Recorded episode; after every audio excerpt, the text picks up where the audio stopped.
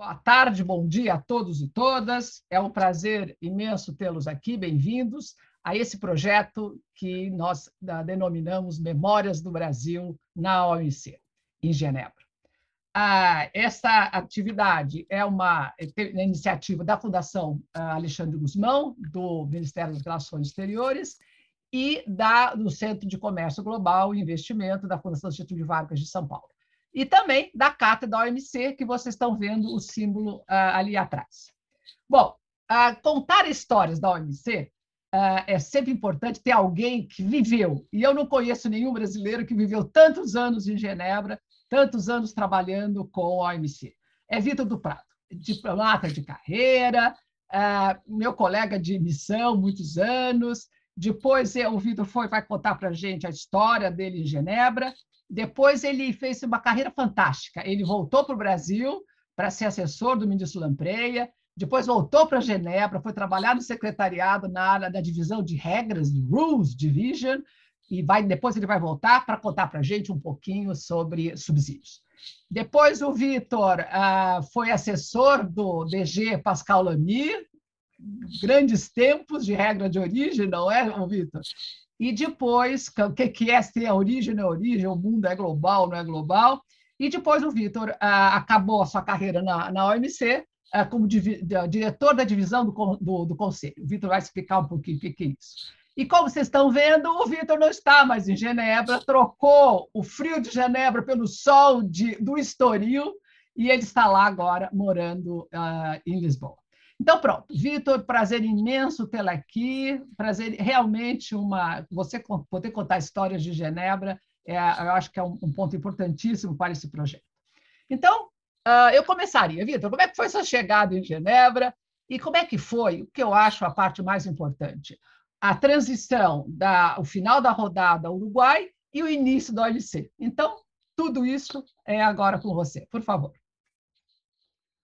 Muito obrigado, professora Vera. Boa tarde a todos. Em primeiro lugar, queria parabenizar a Fundação Alexandre de Gusmão por essa importante iniciativa. Eu acho que é importante resgatar a memória de um momento que foi de imensa importância para o Brasil que sempre teve uma atuação extremamente ativa na OMC.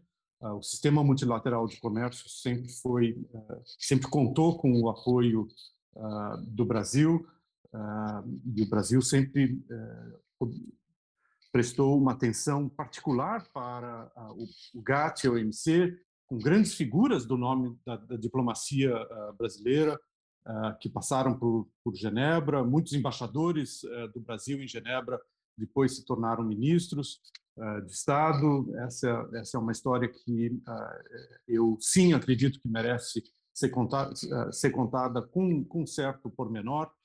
Portanto, parabenizo a Fundação Alexandre de Gusmão e acho que a professora Vera, como colega de missão em Genebra, Vera passou tanto tempo na missão, foi presidente do Comitê de Regras de Origem do OMC, conhece a OMC por dentro e por fora. Me lembro de longuíssimas conversas com a professora Vera sobre temas variados, solução de controvérsias e o futuro da OMC.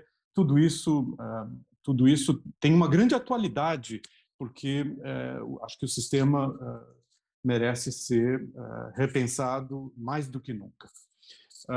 Professora, como foi a minha chegada a Genebra e como foi a transição? Eu cheguei a Genebra em outubro de 1993, num momento extremamente intenso de final da rodada Uruguai. Eu já trabalhava na divisão de política comercial, uma divisão que hoje não existe mais no Itamaraty, mas que naquele momento, naquela altura, era uma divisão extremamente importante no Ministério, porque cuidava das negociações da rodada Uruguai do GATT, cuidava de outros temas, de UNCTAD, etc. E era uma divisão horizontal, ou seja, ela cobria não só os temas de acesso a mercados, mas cuidava também de serviços, cuidava de têxteis, cuidava de uma série de temas que estavam sob negociação. Portanto, eu havia passado alguns anos na divisão de política comercial, já frequentando, digamos, as negociações em Genebra, mas baseado em Brasília. Uma coisa importante, antes que eu me esqueça, um momento importante na minha vida foi a preparação do primeiro Trade Policy Review Mechanism do Brasil. Trade Policy Review, mecanismo de revisão de políticas comerciais, foi um dos primeiros resultados da rodada Uruguai, antes mesmo que a rodada tivesse sido concluída. A rodada, vocês se lembram, teve início em 1986, em Punta del Este. Em 1988, houve uma conferência ministerial do GATT em Montreal, e já em Montreal, houve uma decisão de se iniciar os ciclos de revisão das políticas comerciais. E isso era importante porque havia, no mandato da rodada Uruguai, uma cláusula que cada país se comprometia a não modificar as suas tarifas, ou seja, não aumentar as barreiras ao comércio, e para que isso acontecesse de maneira transparente, havia, portanto, já durante a rodada, um mecanismo de política comercial para que todos soubessem as políticas comerciais dos seus países. Eu tive, jovem diplomata, envolvido na preparação do primeiro TPR, como nós dizemos, do Brasil, em 1992. O chefe do departamento era o embaixador Clodoaldo Hugueney, saudoso embaixador Hugueney, que pediu para o Marcelo Abreu, da PUC do Rio de Janeiro, para nos ajudar na elaboração de um relatório, e daí, com base num primeiro projeto de relatório do Marcelo, a Heloísa Camargos, que era secretária de Comércio Exterior, e eu nos sentamos dias, finais de semana, em Brasília, a preparar este relatório, que foi importantíssimo naquele momento, porque era uma radiografia de toda a política comercial brasileira. Num momento, e acho que isso é importante dizer também, para nós falarmos sobre as posições do Brasil na rodada Uruguai no início da OMC, num momento de imensa transformação da política comercial brasileira. Não nos esqueçamos, nós estamos, portanto, no momento do início do governo Collor, em que há uma decisão de se abandonar a política de substituição de importação, ou seja, passamos de um mundo cepalino, que a professora conhece bem, para um mundo que naquela época era, digamos, era a grande moda da época, e muito se debateu sobre isso, de abertura unilateral de mercados. Muitos países na América Latina, e não só, na Ásia também, naquele momento, tinham políticas de rebaixas tarifárias, de desregulamentação, ou seja, é o mundo um pouco do consenso de Washington, é o mundo do fim da história de Fukuyama, não é? É o mundo de pós-queda do Muro de Berlim, em que se entende que a abertura comercial, no fundo, vai ajudar o desenvolvimento do país. E isso foi importantíssimo para as posições do Brasil na rodada do Uruguai. Vera, perdoa-me esse retrospecto, mas eu acho que é importante nós botarmos um contexto nesse momento. Perfeito. Eu ia pedir só para você contar um pouquinho como é que era a negociação de tarifa, porque era um negócio absolutamente... Quando a gente compara hoje, né, o mundo de hoje com o tempo de então, aquelas listas infindáveis, que era tudo em computadores, que ninguém tinha, não tinha nem computadores ainda, né? Não existia, eram listas de papel que a gente carregava. Eram listas de papel, muitas vezes em folhas manuscritas, muitas vezes em livros. Bom, eu me lembro, na verdade, comecei a minha carreira em negociações tarifárias, num acordo bilateral Brasil-Argentina. Eu ia a Buenos Aires com a doutora Rosário Batista, da Secretaria de Comércio Exterior, enfim, E a doutora Rosário era grande perita em tarifas, e nós íamos com aqueles livrões, linha tarifária por linha tarifária, qual é a taxa de preferência que ia se acordar para a Argentina, etc. Isso no contexto da rodada Uruguai e no contexto multilateral era muito mais complicado. E não nos esqueçamos, o Brasil naquele momento acabava de desinvocar o artigo 18 do GATT. O Brasil tinha, portanto, invocado o artigo 18 por razões de balanço de pagamento, e o artigo 18, que enfim, basicamente dava a quem o invocasse um cheque em branco, praticamente, para manter tarifas altíssimas, para manter proibições às importações, e o Brasil tinha tudo isso, não é? Evidentemente, ao desinvocar o artigo 18, o Brasil se lança numa negociação que era extremamente complexa, e havia daí uma discussão quais itens tarifários o Brasil ia negociar ou rebaixar de maneira mecânica, automática, e quais itens tarifários, quais linhas tarifárias o Brasil ia negociar linha por linha.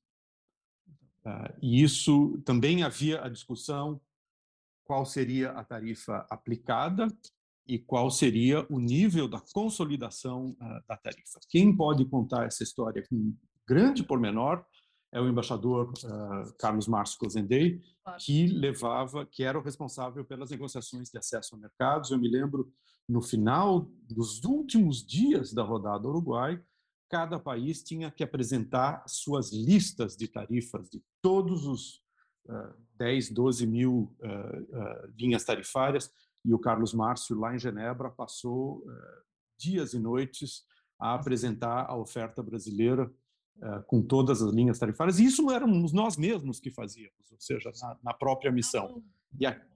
E aquelas reuniões, evidentemente, de outubro até dezembro, quando se concluiu a rodada, eram de um nível muito intenso. Vamos lá. Conta um pouquinho como é que foi o trade-off, né, entre introduzir a propriedade intelectual e na rodada do Uruguai e agricultura, porque isso era muito Brasil, né, uma necessidade do Brasil. Quer dizer, na lista, né, inicial dos temas que no mandato de negociação, claro que o Brasil queria agricultura, não é? Mas os Estados Unidos queriam serviço, propriedade intelectual. E isso deu muita discussão. Conta um pouquinho, Vitor. Isso deu imensa discussão já no mandato de Punta del Este. O embaixador Paulo Nogueira Batista era contrário a essa, digamos, introdução. E não só ele, havia muita gente que era contrária à introdução dos temas de propriedade intelectual e de serviços na rodada. O trade-off, então, mais ou menos era: o Brasil consegue trazer para o seio das regras multilaterais a agricultura, que estavam mais, não é que estavam totalmente fora, mas os compromissos em agricultura, evidentemente, nível de obrigações internacionais era muito menor. Então, integra-se o comércio internacional de produtos agrícolas nas regras, com disciplinas sobre acesso a mercados e, importantíssimo, com disciplinas aos subsídios agrícolas. Seja os subsídios à produção, chamados apoio doméstico ou apoio interno, seja os subsídios à exportação, que levaram muitíssimo tempo para ser eliminados. Imagina, a eliminação total dos subsídios à exportação de produtos agrícolas só foi decidida na Conferência de Nairobi em 2015, portanto, 20 anos depois da conclusão da rodada Uruguai. Mas o trade-off, no final, já no mandato, foi: vamos negociar serviços, mas num track, numa via separada. Aceitamos, no final, a negociação sobre propriedade intelectual, que era uma coisa muito complicada para o Brasil. O Brasil tinha aquelas controvérsias sobre produtos farmacêuticos com os Estados Unidos com ações unilaterais contra o Brasil por conta do que eles chamavam de pirataria no Brasil com relação a sabendo que as empresas, no fundo, eram, na maioria das vezes, empresas estrangeiras, de capital estrangeiro no Brasil, mas vamos deixar isso para lá nesse momento. E, em troca, havia, portanto, o compromisso de uma negociação sobre agricultura, mas não só sobre agricultura. Havia outros elementos que interessavam o Brasil, um deles sobre o qual ninguém mais fala, que é têxteis, e este vosso criado passou muito tempo a negociar têxteis e os 10 anos para total eliminação das restrições quantitativas, as famosas cotas, não? Que haviam sido previstas no acordo multifibras. Portanto, demorou 10 anos para a total eliminação das cotas de têxteis. E alguma coisa que é extremamente importante para o Brasil, nesse mix, digamos, nesse trade-off, que é um reforço de solução de controvérsias. Isso para o Brasil era extremamente importante. Ou seja, o trade-off não era só, de um lado, o país reduz as suas tarifas e consolida as tarifas para produtos industriais, aceita um certo compromisso e consolidação da situação em serviços e aceita regras sobre propriedade intelectual. Por outro lado, disciplinas aos subsídios agrícolas, uma certa abertura do mercado de produtos agrícolas, sobretudo nos países desenvolvidos, a eliminação das restrições quantitativas a têxteis, e um reforço, digamos, da legalidade e do mecanismo de solução de controvérsias. E, no fundo, esse grande trade-off foi a arquitetura final da rodada uruguaia. Vamos voltar para a tarifa. Vitor, explica um pouquinho como é que é essa história de oferta e demanda, porque depois da negociação de Doha, acharam tão cansativo esse método que passaram para formas matemáticas. Depois não deu certo. Conta como é que é esse trade-off agora de oferta e demanda. Imagine, no universo de 8 mil produtos, basicamente. No fundo, Vera, isso tinha a ver, historicamente, com a maneira com que as negociações ocorriam no GATT. Não é? Porque a negociação tinha aqueles conceitos de quem é o seu maior fornecedor e de qual produto, quem é o seu maior comprador e você é o maior fornecedor de qual produto. Havia os direitos iniciais de negociação e as negociações durante o tempo do GATT eram rodadas de negociação que eram de tempo mais ou menos limitado, em que se fazia um cálculo, se eu tenho X de comércio do produto, digamos, calçados com tal país. Então, eu vendo calçados e eu compro máquinas. Qual é o valor do comércio? E a professora Vera, que é experta em econometria, vai entender isso em 2 minutos. Qual é o valor do comércio? Qual é a projeção de aumento do comércio se eu abaixar X pontos percentuais na minha tarifa, e eu negocio com o meu principal comprador e negociam comigo os meus principais vendedores. E a cláusula da nação mais favorecida multilateraliza tudo isso, ou seja, é uma fórmula que dá certo com um número razoavelmente pequeno de participantes e, sobretudo, no mundo em que você não tem cadeias de valor, em que o produto é um produto final, isso vem depois, não é? Ou seja, a negociação de tarifa é uma negociação que fazia sentido num determinado momento. Por sinal, a Clarice Lispector, grande escritora brasileira, era casada com um diplomata e participou negociação da rodada de Torquay, que é um balneário na Cornualha, na Inglaterra, e ela tem um texto em que ela conta como eram as negociações. Os negociadores ficavam todos no mesmo hotel durante 2, 3 meses, todos tinham as suas instruções, passavam o dia a negociar e no final do dia eles jantavam juntos, e depois no final de semana tinha baile, então eu ficava lá olhando quem que está dançando com a mulher de quem, e quem que está dançando com o marido de quem, enfim, e aquilo tudo era um mundo muito pequeno, era uma coisa... Né? E as pessoas... claro. É. As pessoas todas se conheciam, os produtos não eram tão numerosos. Para o Brasil era uma coisa muito mais fácil, né? Mas daí, como você disse, Vera, a negociação se torna muito mais complexa, não só pelo volume de comércio e pela complexidade dos métodos de produção, mas pelo número de participantes. Já na rodada Uruguai, há aquelas propostas de redução tarifária por porcentagem, não? Isso. Horizontal, uma redução de X% em toda a pauta tarifária, com algumas exceções.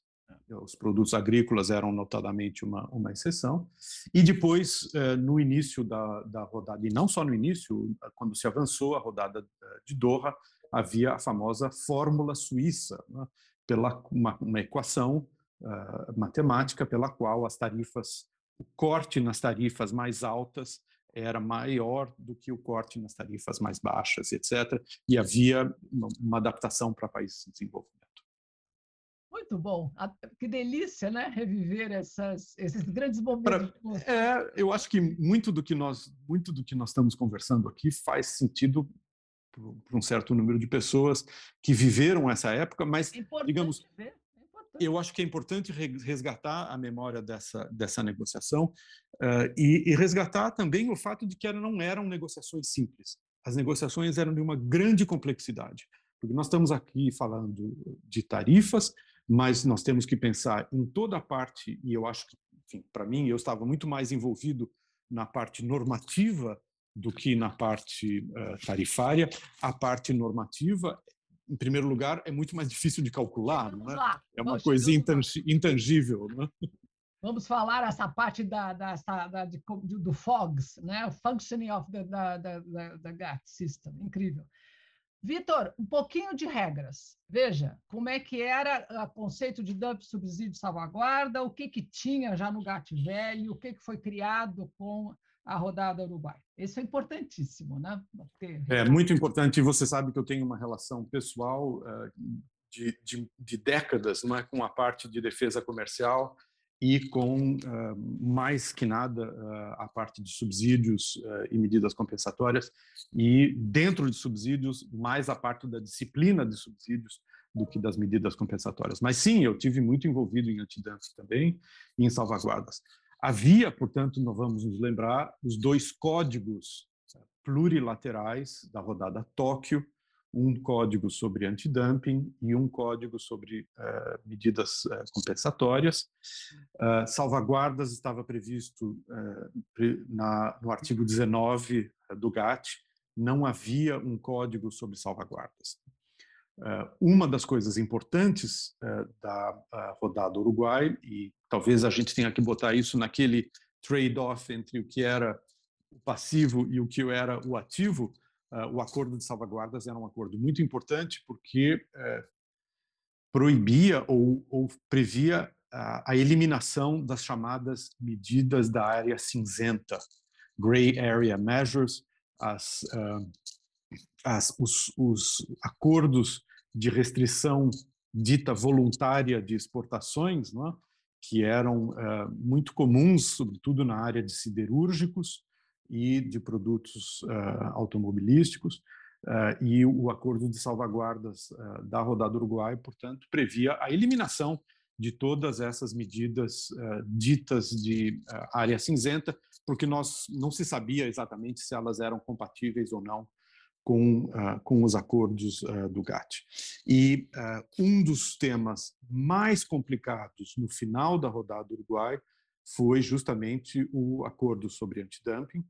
Os americanos achavam que o acordo de antidumping era importantíssimo, porque as tarifas que os Estados Unidos estavam consolidando ocorriam num nível muito baixo, por volta de 5%, estamos falando de produtos industriais, evidentemente, e que, portanto, para que os Estados Unidos se comprometessem a manter tarifas de importação num nível tão baixo, era preciso, politicamente, para os Estados Unidos, uma válvula de escape, em caso de o que eles chamavam de medidas medidas desleais de comércio, que eram, portanto, o dumping ou as medidas compensatórias de subsídios. E a questão do cálculo do dumping, o cálculo das margens de dumping era um tema de imensa controvérsia, porque diferentes países faziam esse cálculo de maneira diferente, e havia um famoso artigo 17 que dizia que se aceitaria, em caso de controvérsia, um cálculo, desde que se julgasse que esse cálculo não... digamos, era dentro das interpretações permitidas do acordo. Esse foi, em inglês se chamava Standard of Review, foi um dos últimos, se não o último assunto a ser acordado na rodada Uruguai, no apagar das luzes, lá naquela semana de 15 de dezembro de 1993, o embaixador Lampreia foi chamado a um green room com Peter Sutherland, com Rufus Yerxa, com Tranventin e um pequeno grupo de países, justamente para digamos, chegar a um acordo final sobre isso. Isso é uma coisa muito difícil para o Brasil. Muito difícil para o Brasil e para outros países em desenvolvimento, para o Japão também, que tinha, digamos, uma posição mais agressiva em termos de exportação, aceitar essa cláusula. Mas, no fundo, foi o preço que os americanos, o último preço que os americanos pediram para concordar com o acordo final da rodada Uruguai. E, curiosamente, esse Standard of Review foi uma das primeiras coisas que o órgão de apelação da OMC reverteu e, basicamente, anulou o que os Estados Unidos tinham arduamente ganho na negociação. Atenção, não existia telefone celular, doutor Vitor, não era verdade?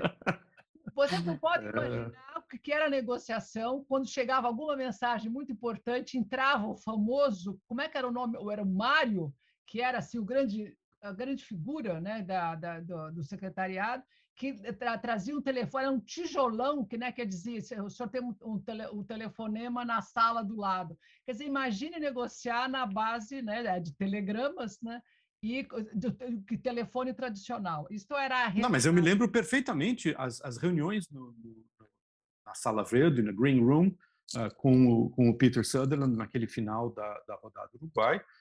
Muitas vezes o embaixador dizia: eu tenho que sair para consultar minha capital às 2, 3 da manhã, interrompia a reunião durante meia hora, a pessoa saía, telefonava, o Peter Sutherland daí se arrogava o direito de telefonar para primeiros ministros. Tem uma famosa história de que um embaixador japonês disse: eu não aceito essa posição, e o Peter Sutherland telefonou para Tóquio e mandou o ministro ou o primeiro-ministro alterar as instruções, ou seja, um jogo político de grande ousadia naquele momento. Mas a vontade era realmente de terminar a negociação, mas sim, as comunicações eram muito mais difíceis, as instruções vinham pelos famosos telegramas, muito interessante, um outro mundo, né? Lembrar isso para os jovens, né, perceberem como é que é necessário a adaptação e como a vida também era complicada, né? Próximo tema, Vitor, propriedade intelectual. Vamos lá. Como é que foi um pouco do jogo, a classificação né, do que é conhecimento, e depois o tema que eu adoro, que é a denominação de origem, né? Nós que gostamos de vinhos, o que aconteceu e que depois gerou a necessidade de você denominação de origem para outros produtos também. Conta um pouquinho de propriedade intelectual. Propriedade intelectual era um tema continua sendo de grande complexidade.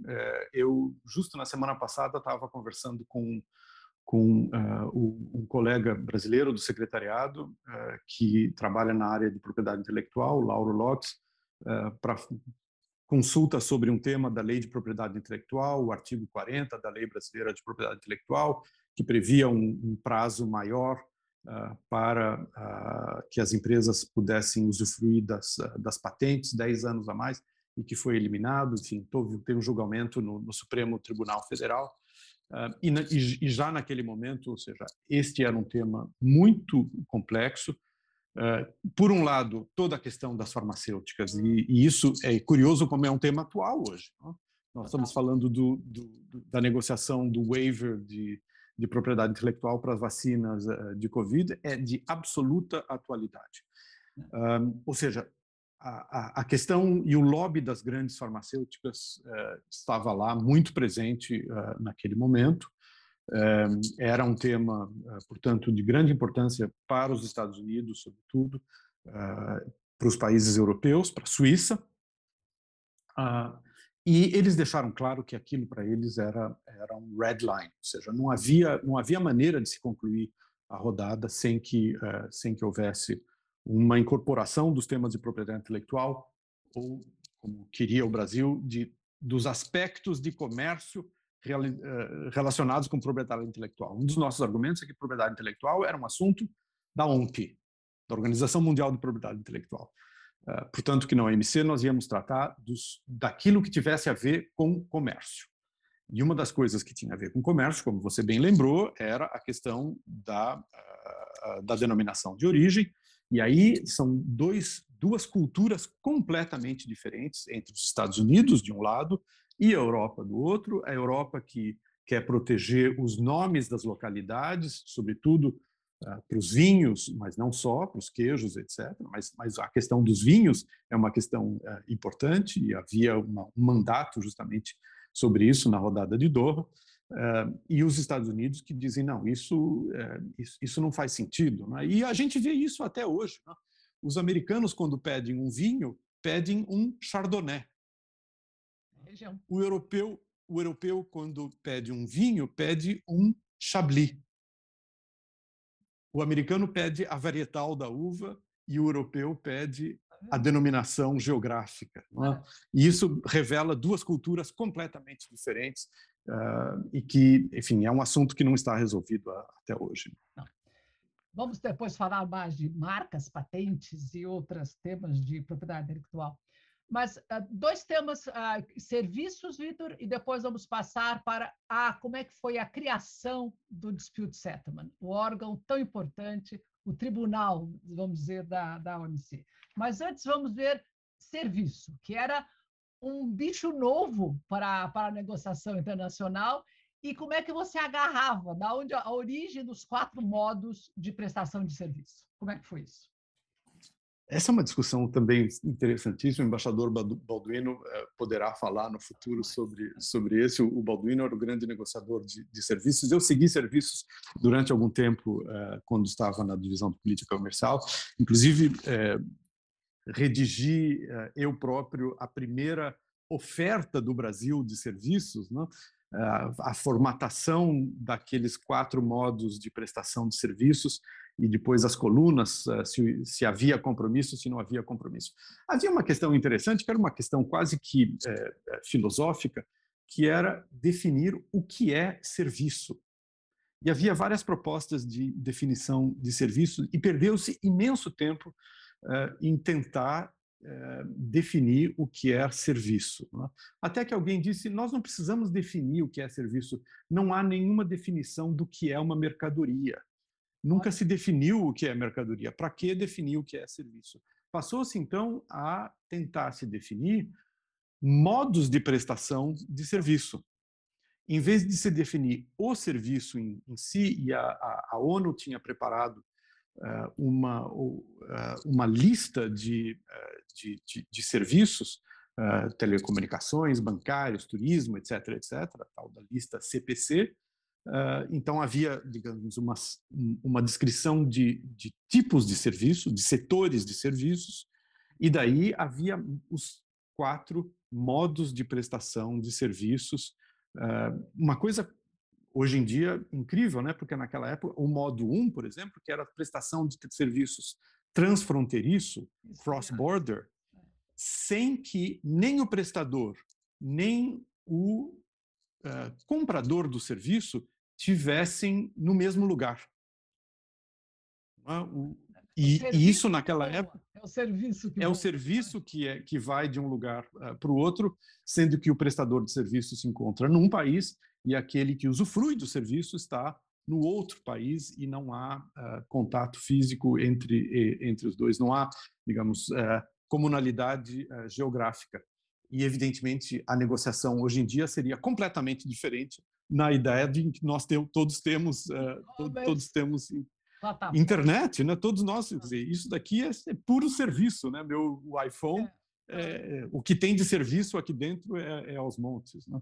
A negociação tinha muito a ver com a presença física das empresas prestadoras de serviço.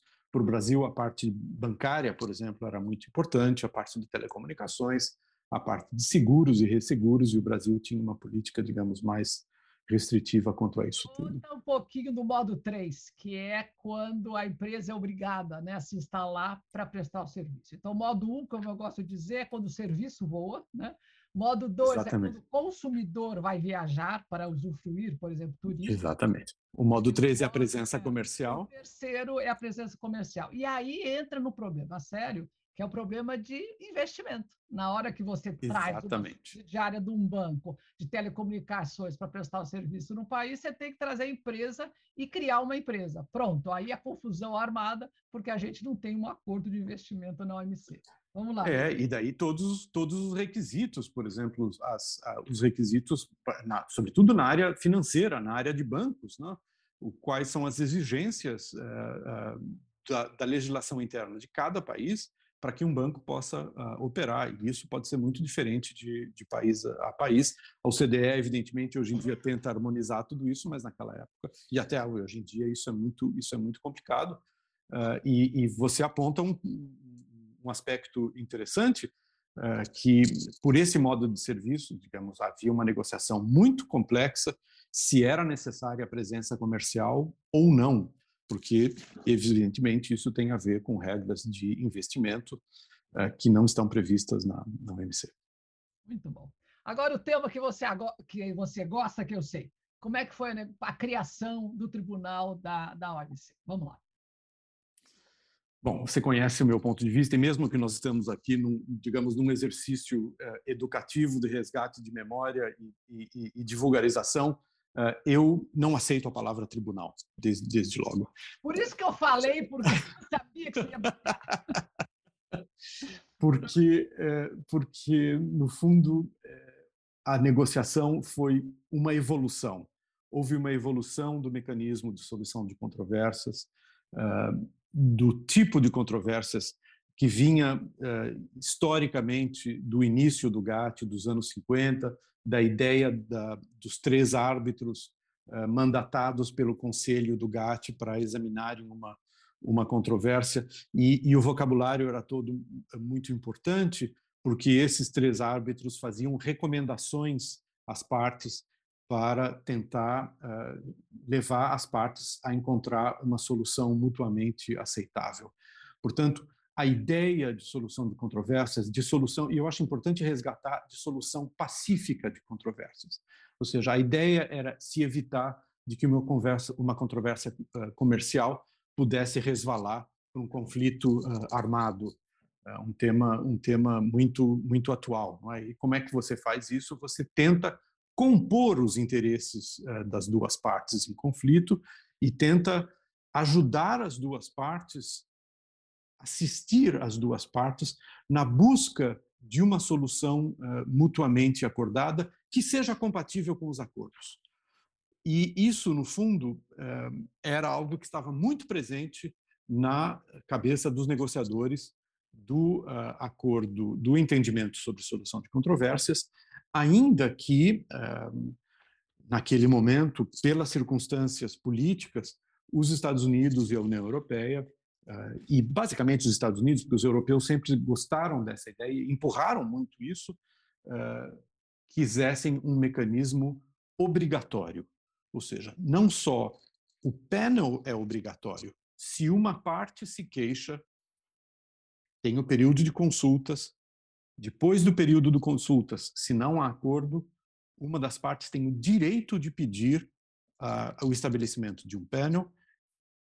a parte contrária pode recusar uma vez, da segunda vez o panel é obrigatoriamente estabelecido. Então, há uma obrigatoriedade do estabelecimento do panel, e daí tem todo o procedimento do panel, o relatório do panel, e depois previu-se a apelação, porque naquela altura havia uma ideia de que alguns dos panels tinham proposto soluções bizarras, então o órgão de apelação seria encarregado de revisar a legalidade dos panels, mas isso inicialmente, ou pelo menos na cabeça dos negociadores, era algo extraordinário. Isso não aconteceria o tempo todo, que no fundo é uma falha dos negociadores, e eu me coloco entre eles, porque achava-se que nem todos os panels seriam apelados. Ora, politicamente, quando uma parte, digamos, perde uma controvérsia no nível do panel, politicamente é impossível não apelar. Então, praticamente todos os panels, os relatórios, foram apelados, com algumas exceções. Eu fui panelista num caso entre os Estados Unidos e o Japão sobre filmes fotográficos que não foi apelado. E há alguns exemplos de relatórios que não foram apelados. Mas a grande maioria, a esmagadora maioria, foi apelada. E daí, na apelação, introduziu-se um elemento de obrigatoriedade no final, que era a regra do consenso negativo, que deu digamos, um salto, aquilo que o professor Laffer chama do adensamento da juridicidade do sistema. Um sistema que era, digamos, mais político, se tornou muito mais jurídico. Não é?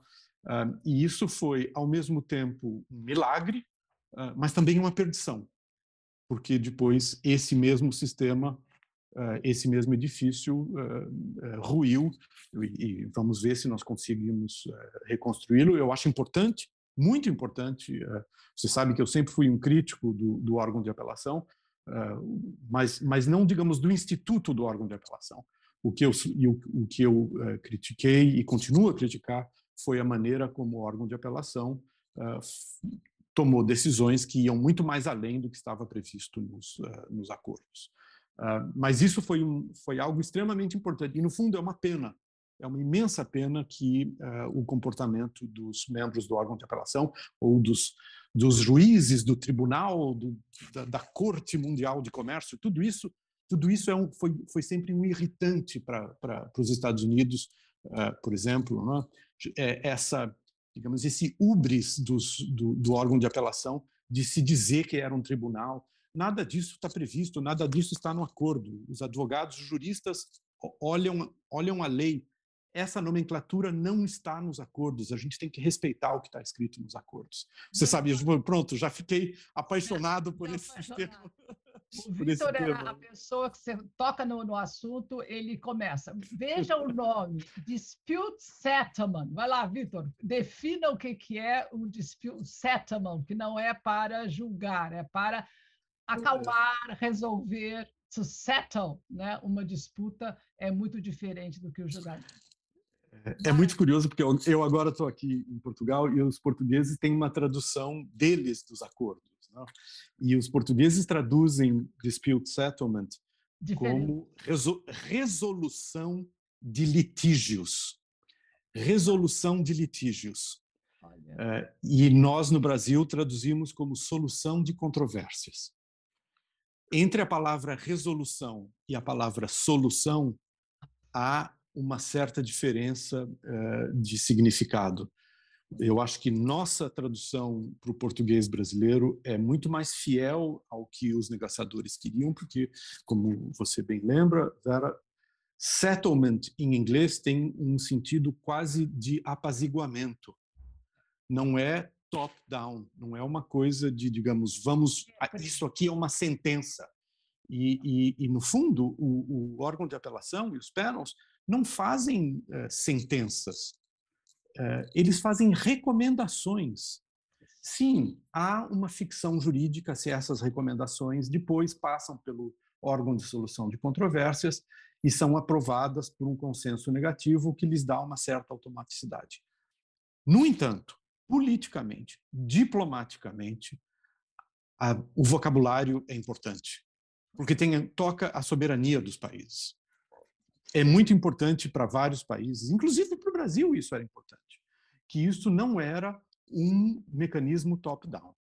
Isso é um mecanismo que... Porque, no fundo, não há procurador, não tem ninguém que vai te denunciar na OMC. E, segundo, não há maneira de impor a mudança, o respeito. Você pode arcar com as consequências da retaliação, mas não há maneira como fazer um país mudar a sua legislação ou mudar a medida. Há um preço a se pagar caso o país decida não respeitar a decisão do órgão de solução de controvérsias. Mas nada obriga um país a mudar suas medidas. E o Brasil mesmo, nas controvérsias entre o Brasil e o Canadá sobre aviões regionais, sobre jatos regionais, há várias decisões, partes de decisões que não foram cumpridas pelo Canadá, há parte das decisões que não foram cumpridas pelo Brasil. O Canadá tinha direito de retaliar contra o Brasil tinha direito de retaliar contra o Canadá, as retaliações jamais foram impostas e os dois países continuaram a conceder os subsídios à indústria aeronáutica, muitos dos subsídios que seriam ainda considerados incompatíveis com os acordos. E o que acontece? Nada. Não aconteceu nada. Certo. É o acordo. Foi o acordo que foi feito entre eles. Foi o acordo que foi feito, os dois países, enfim, decidiram levar tudo até as últimas consequências. Para o Brasil foi sempre muito importante ganhar tempo nessa controvérsia, mas, digamos, você dizer que é um tribunal significa que aquele tribunal tem força para obrigar a sentença a ser cumprida. Ora, isso não é verdade. Isso não é verdade. Não há força, não há polícia, a OMC não tem um exército. Ninguém é preso. Ninguém é preso se não cumprir uma decisão do órgão de solução de controvérsias. Ótimo, Vitor. Vamos voltar. Eu vou raptar o Vitor mais vezes para falar de outros temas tão apaixonantes. Última pergunta, Vitor. Como é que você veria no futuro, né? Nós dois estamos torcendo, a fase que nós estamos vivendo atualmente vai acalmar, não é? E historicamente, né, acalma. E o que é importante é passar a mensagem, que apesar do problema da OMC hoje, a OMC estabeleceu, nesta época, com a rodada do Uruguai que o Vitor viveu, as bases do sistema de comércio internacional. Nós estamos falando de 20 trilhões de dólares, né? 15 de bens, quase 5 de serviço, que ainda estão baseados, e que bom, estão baseados nas regras que foram negociadas na OMC. Então, quando falo a OMC está morta, eu digo, não está morta, não. A base do comércio está aí e ela teve filhotes. Ela tem mais de 300 acordos que nós também vamos conversar um pouquinho né, à medida que esse projeto avance. Vitor, a sua última visão, se perguntasse para você, Vitor, resolva o problema, nós precisamos de uma OMC de novo. Você não pode não ter um sistema multilateral. Então, que pontos você poria? Qual seria, né? O seu mandato negociador. Vamos ver esses pontos e, se resolver, a OMC renasce de novo. Que pontos seriam esses? Vera, em primeiro lugar, eu concordo totalmente com você. É muito equivocado dizer que a OMC não existe mais ou não tem importância. Tem uma imensa parte do comércio mundial de bens, de serviços, propriedade intelectual, que ocorrem tranquilamente sob as regras do OMC. E isso é importantíssimo para muitos agentes comerciais no mundo inteiro. E nós podemos dizer que o mundo floresceu e a globalização avançou tanto, é verdade, em grande parte, por conta da estabilidade das regras da OMC. Também levou, evidentemente, ao crescimento e ao desenvolvimento da China, com um modelo de produção muito peculiar. Então, para responder à sua primeira pergunta, o que eu acho que nós temos que refletir é sobre esta desarmonia entre modelos de produção. E isso vai diretamente, não estou puxando o carvão para minha sardinha, mas vai diretamente à questão dos subsídios. Ou seja, não só os subsídios de uma maneira stricto sensu, mas qual é o tipo de intervenção dos governos na produção de bens e serviços.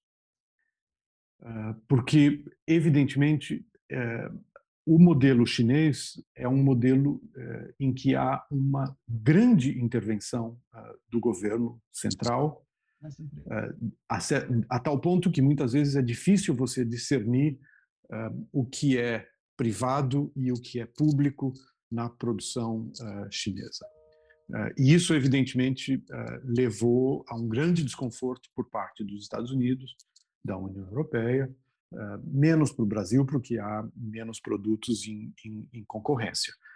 Mas se houvesse se há uma conversa que eu acho que nós teríamos que sentar e ter essa conversa de maneira com o coração aberto, é o que nós esperamos e como é que nós vamos resolver essa questão da relação entre governo e setor privado nos Estados Unidos, na Europa e na China. E eu acho que é um assunto importante também porque no mundo ocidental, digamos, no mundo mais capitalista, e vamos ser sinceros também, o capitalismo não é um modelo que existe de maneira uniforme nos Estados Unidos, na União Europeia, e mesmo dentro da União Europeia há diferentes variações, mas, digamos, a economia de mercado de um lado e a economia estatal de mercado do outro lado da China. Acho que essa é uma conversa extremamente importante para nós pensarmos como o mundo vai avançar. E só para terminar, porque neste momento há muita discussão na Europa e nos Estados Unidos sobre a intervenção, o papel dos governos em temas como meio ambiente, em temas como defesa, em temas como a tecnologia. Ou seja, todos os subsídios que neste momento estão sendo previstos na União Europeia para a produção de semicondutores, né, dos microchips. E eu já ouvi chinês dizendo do que vocês estão reclamando, no fundo. Ou seja, não é que a China se tornou capitalista, o mundo ocidental está se tornando chinês, não é? Com uma grande intervenção dos governos em determinados setores estratégicos. Né? Ô, Vitor, esse tema, né, não tem fim, é super interessante. O que você acha da ideia de que o sistema multilateral, a negociação ser feita por 164 países é muito complicada? O que você me diz dessa ideia de ter grupos menores, de, né, algum grupo mais para avançar a negociação e depois multilateralizar? Ou você acha que o plurilateral, que aqueles que queiram negociar um tema, negociariam e depois os outros entrariam se quisessem? Como é que você vê, como é que a OMC deve andar para frente? Daqui para frente. Não, essa é uma questão super atual, né, Vera? Eu acho que, em primeiro lugar, a gente tem que botar uma certa perspectiva nessa história de 164 países. Não são 164. Os países que renegociam mesmo, que estão lá todos os dias e que participam das negociações, são 30, 40 no máximo. O resto não está sequer presente no dia a dia e as posições desses outros estariam representadas nas posições desses, digamos, 30, 40. Mas ainda assim é gente demais, é muita gente. E não é só é gente demais, há um certo número de países, poucos, que parecem não ter interesse em ver uma renovação das regras do comércio internacional. E eu acho importante dizer isso de maneira muito clara. E eu hoje não sou mais membro do secretariado, então posso dizer isso de maneira absolutamente clara. E é a minha opinião, então só compromete ao Vitor e ninguém mais. A impressão que se tem é que um país como a Índia, um país como a África do Sul, mas sobretudo a Índia, não quer a OMC. Ou quer a OMC para os outros, mas não para si. E não quer um desenvolvimento das regras do comércio internacional. Eles acham que as regras do comércio internacional favorecem o mundo desenvolvido e lhes são desfavoráveis. E aqui no Brasil, ou aí no Brasil, há uma corrente que pensa muito assim também. E eu acho importante a gente dizer isso. Tem muita gente que acha que as regras da OMC não são favoráveis. Ora, o que fazem aqueles países que acreditam que, sim, que a OMC preveja regras, digamos, sobre comércio digital, comércio eletrônico? É importante, porque a maioria do comércio hoje em dia se faz, de alguma maneira, digital. O que esses países fazem? Eles têm duas opções. Fazer um acordo entre si, sob o teto da OMC, ou levar essa negociação para fora. Então, eu, como acho que a OMC deve tratar desses assuntos, sou favorável a uma flexibilização. Isso não é estranho à história, isso ocorreu na rodada Tóquio, historicamente digamos, é algo que ocorreu, e eu acho que é importante. A questão daí é se esses acordos ou as concessões vão ser aplicadas a todos pela cláusula da nação mais favorecida, ou se ficarão dentro do clube. Ou seja, a OMC já tem o anexo 4 nos acordos plurilaterais, mas esses foram negociados durante a rodada Uruguai, ou seja, foram acordados. A questão agora é estes que se chamam iniciativas conjuntas sobre comércio eletrônico, e interessante é que a China participa dessas iniciativas. Quem não participa é a Índia, quem não participa é a África do Sul e alguns outros países africanos. Mas é importante lembrar também, Vitor, que um dos argumentos de Índia e de África do Sul é que na própria rodada Uruguai se prometeu tratamento especial e diferenciado para eles, o famoso policy space, deles fazerem, né, o que achassem importante. Que, no fundo, o policy space é isso, é a capacidade do Estado intervir na economia com subsídios e outros temas. E aí existe toda uma discussão se aquilo que os países mais desenvolvidos prometeram para os em desenvolvimento, se aquilo foi pago ou não. Quer dizer, há toda uma discussão se a rodada Uruguai acabou ou não e se os países desenvolvidos cumpriram o que prometeram. Quer dizer, esse é um outro tema, mas eu acho que é importante trazer, porque a dimensão do desenvolvido em desenvolvimento ainda é um tema muito, muito importante. Vitor, nós estamos há uma hora e pouco nessa entrevista. Como eu acho que os temas foram muito importantes, porque essa vai ser uma entrevista inicial, né, do nosso projeto de OMC. E claro que, como eu quero trazer você em outras oportunidades, eu ia pedir, então, que você, se você quisesse, voltar e trouxesse para os seus últimos pensamentos sobre a importância da OMC no sistema multilateral.